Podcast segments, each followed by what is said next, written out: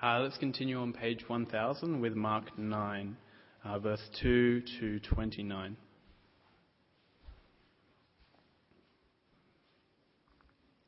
After six days, Jesus took Peter, James, and John with him and led, and led them up a high mountain where they were all alone. There he was transfigured before them.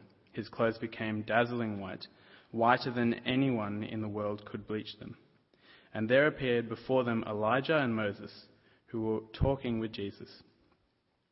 Peter said to Jesus, Rabbi, is it good for us to be here? Let us put up three shelters, one for you, one for Moses, and one for Elijah. He did not know what to say, they were so frightened. Then a cloud appeared and enveloped them all. And a voice came from the cloud This is my son, whom I love. Listen to him. Suddenly, when they looked around, they no longer saw anyone with them except Jesus. As they were coming down the mountain, Jesus gave them orders not to tell anyone what they had seen until the Son of Man had risen from the dead. They kept the matter to themselves, discussing what rising from the dead meant. And they asked him, Why do the teachers of the law say that Elijah must come first? Jesus replied, To be sure, Elijah does come first and restores all things. Why, then, it is written that the Son of Man must suffer much to be rejected. But I tell you, Elijah has come, and they have done to him everything they wished, just as it is written about him. When they came to the other disciples, they saw a large crowd around them and the teachers of the law arguing with them. As soon as all the people saw Jesus, they were overwhelmed with wonder and ran to greet him. What are you arguing with them about? he asked. A man in the crowd answered, Teacher, I brought you my son who is possessed by a spirit that has robbed him of speech. Whenever it seizes him, it throws him to the ground. He foams at the mouth, gnashes his teeth, and becomes rigid.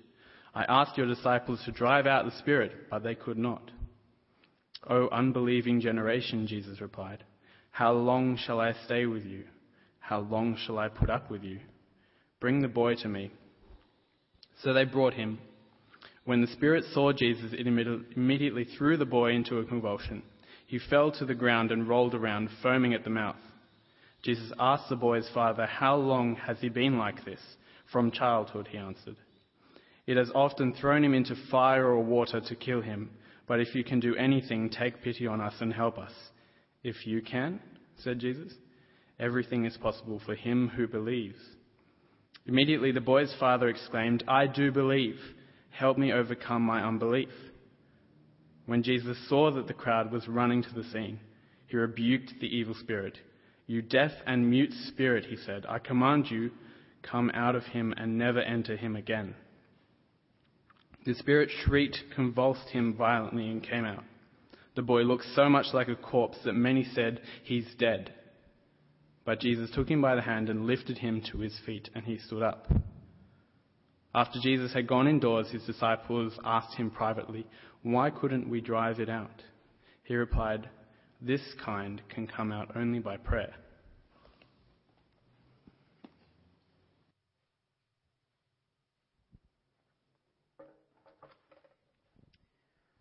Well, last week, as we uh, looked at scriptures together, we looked at Mark chapter 8, and we learnt that Jesus has some significant demands of those who are following him. We learnt that Jesus is king, and that those who follow him must deny themselves, take up their cross, and follow him. Jesus says, I'm a king, but I'm going to the cross. If you want to follow me, you've got to come to the cross as well. Now, I don't think we can imagine just how confronting this was for the disciples. The disciples are, their world is just completely turned upside down. They'd watched Jesus over weeks and weeks heal people. They'd watched crowds gather around him. There must be this great sense of expectation that Jesus was the one. Jesus would, was the one who would stop all the Roman oppressors. Jesus was the one who would restore Israel. Jesus was the one who would bring Jerusalem to be the city it should be. And Jesus says to them, Actually, I am the king, but I'm going to the cross. And if you want to follow me, you've got to come to the cross yourself. Take up your cross and follow me. I think the disciples are absolutely in shock. This is not what we expected. It's, the world has been turned upside down. Perhaps you've had a moment like that too, where you've suddenly discovered that something about someone else, or something about your circumstances, or something about your world that you never thought could be true, and then all of a sudden it is. And you're left reeling. You're left wondering, what, what am I to think? How am I to act? What am I to do? Well, as we come to the end of that passage in chapter 8, we see Jesus say these words. And he said to them, Truly I tell you, some of you who are standing here will not taste death before they see the kingdom of God and its coming in power. Jesus shifts what's going on and he speaks into their confusion. And he starts by saying, There are some of you here who will see the kingdom of God who comes in power. And I think what we'll see tonight is as we unpack this passage about the transfiguration and what follows, Jesus will give his disciples both help and hope. He will give them hope in terms of the future, but he will also give them help in terms of what it means to deny yourself, take up the cross, and follow him. So come and look with me at this particular passage in chapter 9. We hear that Jesus has said, Some here will see the kingdom of God has come in power. What takes place next is the kingdom of God come in power. See verse 2? After six days, Jesus took Peter, James, and John with him and led them up a high mountain where they were all alone. There, he was transfigured before them. Now, Mark's account is very short and very brief. It's just the way he writes. But basically, they go with Jesus, and Jesus is transfigured. Clearly, Jesus has the disciples in mind when he's transfigured. He's just taken three of them with him. This is a private audience, if you like. What happens when he's there? Well, his clothes become dazzling white whiter than anyone could bleach them. And then, quite surprising, these, surprisingly, these Old Testament figures, these great Old Testament figures, suddenly appear Elijah and Moses. And they're talking with Jesus. It must have been an extremely surreal experience for them. Up a mountain, Jesus is suddenly transformed, and, and here are these Old Testament great ones talking with Jesus. Peter, in the confusion, tries to make some suggestions about what they should do. That's completely ignored. And then a cloud envelops them. And a voice comes from the cloud that says, This is my son, whom I love. Listen to him. And suddenly, it's over. And they're left standing there with Jesus. Well, what can we say about this nappy sand moment in Mark? What's taking place here? What's happening here? Well, I suggest to you it's providing hope. And we see that by contrasting what's taking place here with what happened on Mount Sinai. There's a couple of things we can note. Notice they're going up a mountain. That's what they did at Mount Sinai. Notice that it's on the seventh day something takes place. You see some links. There's six days mentioned around Mount Sinai. There's six days mentioned here. The seventh day is significant. There's a shining presence Moses appears, God's instructions are given. There's kind of all, lots of little links here, and you might like to dig them out a little bit further. There's quite an amazing array of links between what's taking place here and what takes place on Mount Sinai in Exodus. But there are also some very significant differences which I think help us understand what is taking place here. Notice in verses 2 and 3, Jesus is transfigured. He becomes dazzling white. Now, there is a dazzling whiteness at Mount Sinai, but it's a different sort of dazzling whiteness. It's God appearing. But here, it's coming out of Jesus. It's Jesus. And of course, in Hebrews chapter 1, verse 3, we read those words The Son is the radiance of God's glory and the exact representation of his being, sustaining all things by his power, by his word. Jesus is radiating God's glory. This is a different situation. This is an even greater situation than what's taking place on Mount Sinai. In fact, Jesus is evidently much greater than Moses and Elijah because they disappear and he's the one that's left. What's also significant is the words that are used. On Mount Sinai, Moses received lots of instructions about what to do, and, and you can see Peter kind of fumbling around with that in, in the sense of wanting to provide tents or tabernacles uh, for these three figures. Uh, he's trying to place a dwelling place with them, and of course in Mount Sinai they were talking about dwelling places and God dwelling amongst his people, and so there's, there's some links there, but that's completely ignored. And there are simple words that are spoken, profound words which are spoken. Not about tabernacles, not about tents, not about robes, not about priests.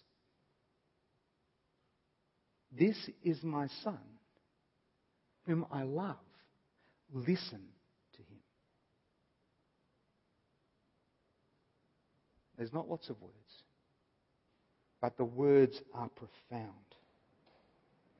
This is my son, whom I love listen to him. This is the kingdom of God come in power. And what we see here is God's power being displayed in Jesus, God's reign being displayed in Jesus, Jesus as king over all things. The disciples here are given a taste of the resurrected king the King who shines in glory and power and honour, the King who is holy, the King who is over all things. Now it's interesting to see Peter, how Peter reflects on this incident a little bit later on. After the resurrection, uh, he starts to think about this incident. And in 2 Peter chapter 1, we read about his reflections on what took place here. In verse 16, we read, we did not follow cleverly invented stories when we were told about the power and coming of our Lord Jesus Christ. We were eyewitnesses of His majesty. For he received honour and glory from God the Father when his voice came from the majestic glory saying, This is my Son whom I love. We ourselves heard this voice that came from heaven when we were with him on the sacred mountain. And we have the word of the prophets made more certain you will do well to pay attention to it as to a light shining in a dark place. This whole incident gives Peter great confidence in what Jesus has done. He's seen his majesty. He's heard his voice. The word is made more certain. Jesus is saying, Look here. Here's a vision for the future. Here's hope. I know I'm going to the cross, and I know I've called you to follow me to the cross. But look at the future. Look at the future where I will reign supreme. Look at the future and the hope that I will bring. I think the transfiguration is about encouraging the disciples, asking them to hold on in the midst of their confusion and, and a lack of clarity about what's taking place. Jesus is saying, Look, something greater is coming. Something wonderful is coming. Hold on, hold on, hold on. Take up your cross and follow me. I know it's going to be hard, but there is a hope and there is a future. And I think in the same way, this is meant to encourage us, to remind us that there is a hope and there is a future, that Jesus has risen as the ascended King, as the one who is over all, that he sees the future, that he is God over all the universe. And I think that's really important for us to remember. I know in my own life there have been plenty of times where I kind of just wanted to give up on the Christian life. I've been confronted with situations where I think, no, I don't know whether I want to continue with this. Like, this is just too hard. This idea of denying yourself, taking up your cross, and following Jesus, I'd rather choose something else. I don't want to be in this position. I don't know that it's all true. I remember the moment when the doctors came out and my little brother, who's 18 months younger than me, was in hospital just over here at Concord. And uh, three little kids, one of them in arms, his wife was there. The doctors came and grabbed me and his wife and took us into a room. My w- brother was suffering internal bleeding. They couldn't find where he was bleeding from. They basically called us into the room and said, Look, we can't find it. We think he's dead. A little bit later on, we heard some of the nurses talking about what had taken place, and they said he was dead. And so I can remember that moment. I can remember thinking, well, what, there's three little kids here. You know, what, what's this about? Where's God in all of this? This is crazy. And then I remembered this bit, this, this hope of the future. Oh, I didn't remember this particular bit, but I remembered that bit in, in Revelation chapter 21 where it talks about there will be no more tears, no more pain. That, that there is a hope, there is a, a future which God holds us in. And so I said to God, Look, I just have to trust you. I don't understand. I don't get what's going on here. But I place my hope in you. And just unbelievably and remarkably, after 10 days of being in a coma, he finally woke up and didn't actually know what happened. The weirdest thing about it all was he woke up and said, I was just on a beach having a holiday.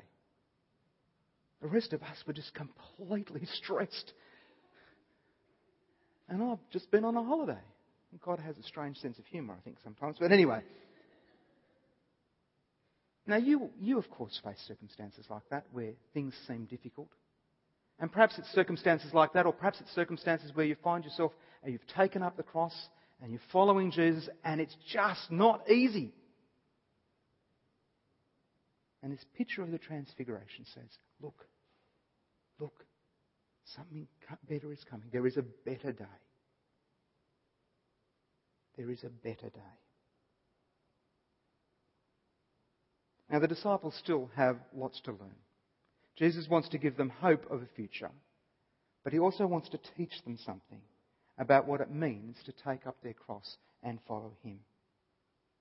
There's this encouragement, but there also is a challenge. And from this wonderful mountaintop experience, this great celebration of God's glory, we kind of descend into fear and into evil. And the disciples need all the help they can get. Verse 9 As they were coming down the mountain, Jesus gave them orders not to tell anyone what they'd seen until the Son of Man rises from the dead. This, of course, through confusion, and uh, they kept the matter to themselves, but they, well, what's this rising from the dead mean? And then they kind of get distracted with, with Elijah, and they say, well, what, what, what's this business about Elijah? Why do the teachers of the law say Elijah come first? You can see the kind of, they really, really don't know what's going on. And so Jesus takes some time to explain a little bit about Elijah. He says, yes, well, Elijah does come first and restore all things. But why then is it written that the Son of Man must suffer and be rejected? Now, it's, it's, a, it's a strange and odd conversation, and I don't think Mark lets us into much of this conversation. Matthew kind of helps us understand it a bit. Uh, it seems like Elijah uh, and John the Baptist are linked. John the Baptist is acting in the spirit of Elijah. And so there's some strong links there, and, and perhaps that's what Jesus is referring to here. And as he speaks about Elijah, he's thinking of what's happened to John the Baptist. See there in verse 13, but I tell you, Elijah has come, and they have done, ev- done to him everything they wished, just as it was written about him. So, John the Baptist is dead. He followed Jesus. He denied himself and he's dead. But what interests me about this is not so much Jesus answer about Elijah it's the fact that he continues to say to these disciples, I want to steer you in a slightly different direction. Why is it written that the Son of Man must suffer much and be rejected? The impression I get is that the disciples are kind of asking the wrong questions. They're kind of caught up with the peripheral things, the things that are not really important. And Jesus drags them back and says, No, no, no, I want you to focus on something different. The Son of Man must suffer and be rejected. I want you to deny yourself and focus on me. I want you to focus on what's important to me, not what's important to you. Now, perhaps that is something we need to hear. Sometimes we come with many questions, and they're quite valid questions. Jesus answers these questions here. But sometimes we just actually need to say, uh, what is Jesus' question? What is he asking of me? Not what am I asking of him? And so the disciples are called back again to consider what Jesus is about to do for them. Because they haven't quite got what it means to deny themselves, take up their cross, and follow Jesus. And that becomes even more evident as we, the next situation unfolds.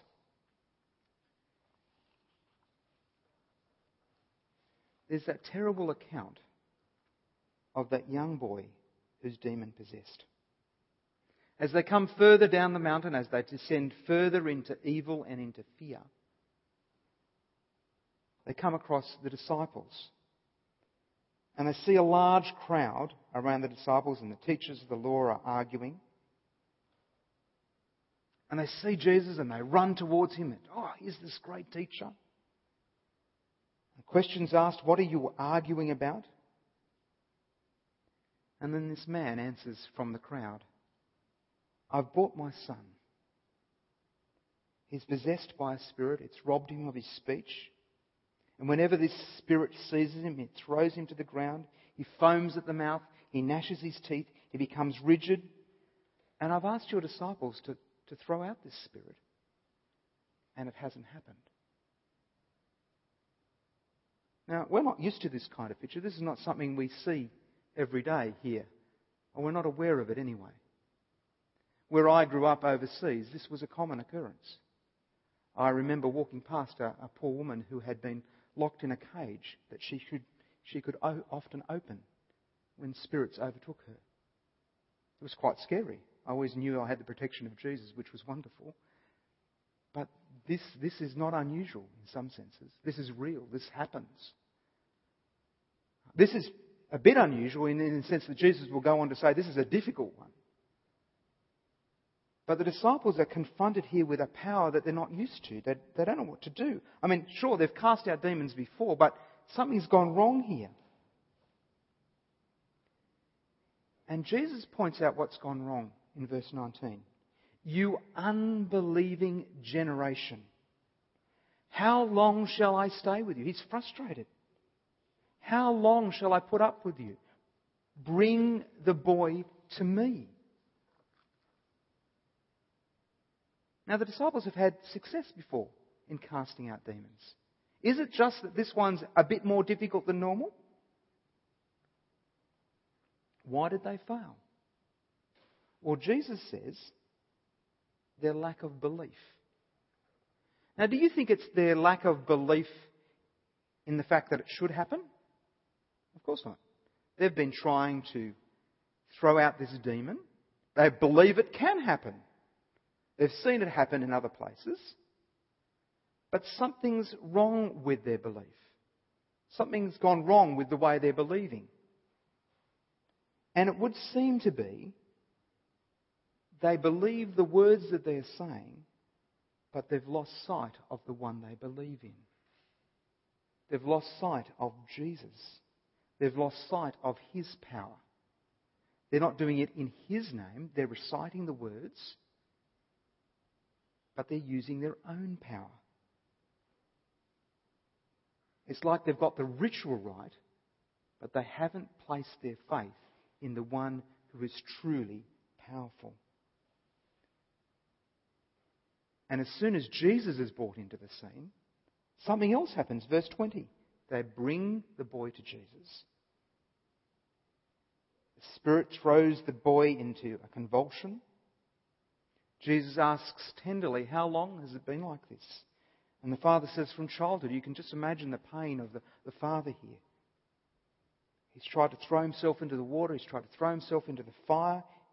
He's tried to, he's tried, the Spirit has tried to kill him. But please take pity on me. And he says, Please take pity on me if you can. And Jesus says these very interesting words, these comforting words in many ways. Everything is possible for one who believes. And listen to the Father's words in verse 24. I believe, help me overcome my unbelief.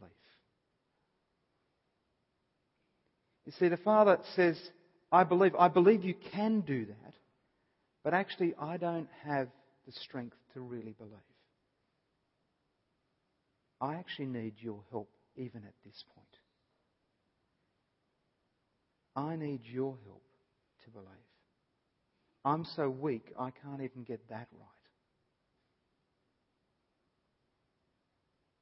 And so we see the Father's great humility as he comes towards Jesus. The humility that's been lacking in the disciples who have been trying to throw this demon out. And this demon is thrown out. It shrieks, it convulses, leaves him violently. And then Jesus takes the young man by the hand and lifts him to his feet. Notice how honest the Father is in his unbelief. If there's anything you can do, if, if there's any way you can help me, please help. Please help me. I, I, I don't know what else to do.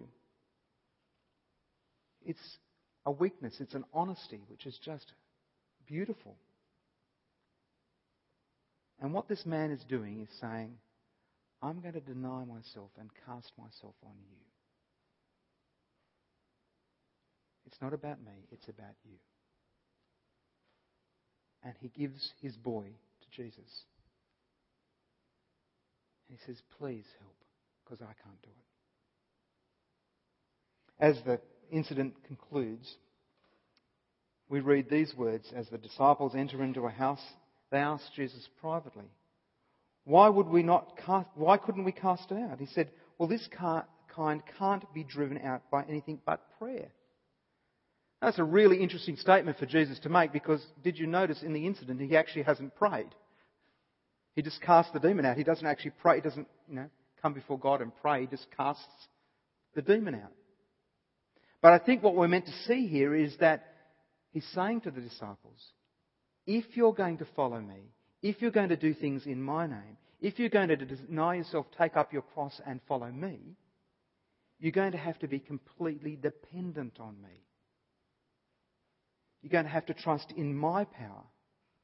You're going to have to trust me with everything that you've got. You can't do it by yourself. You have to come and lay yourself before me in weakness.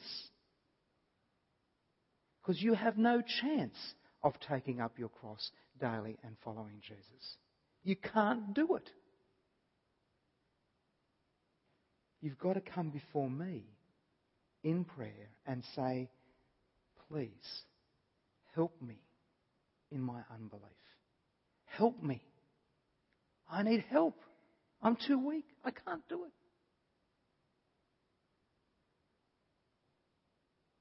And I think Jesus calls us to that spot too. Jesus calls us to the position where he gives us hope and he says, This is the future, but if you want to follow me, if you want to pick up your cross, if you want to follow me, you're going to have to lay your life down. And you're going to have to say, I cannot do it by myself. I need help. Help me in my unbelief.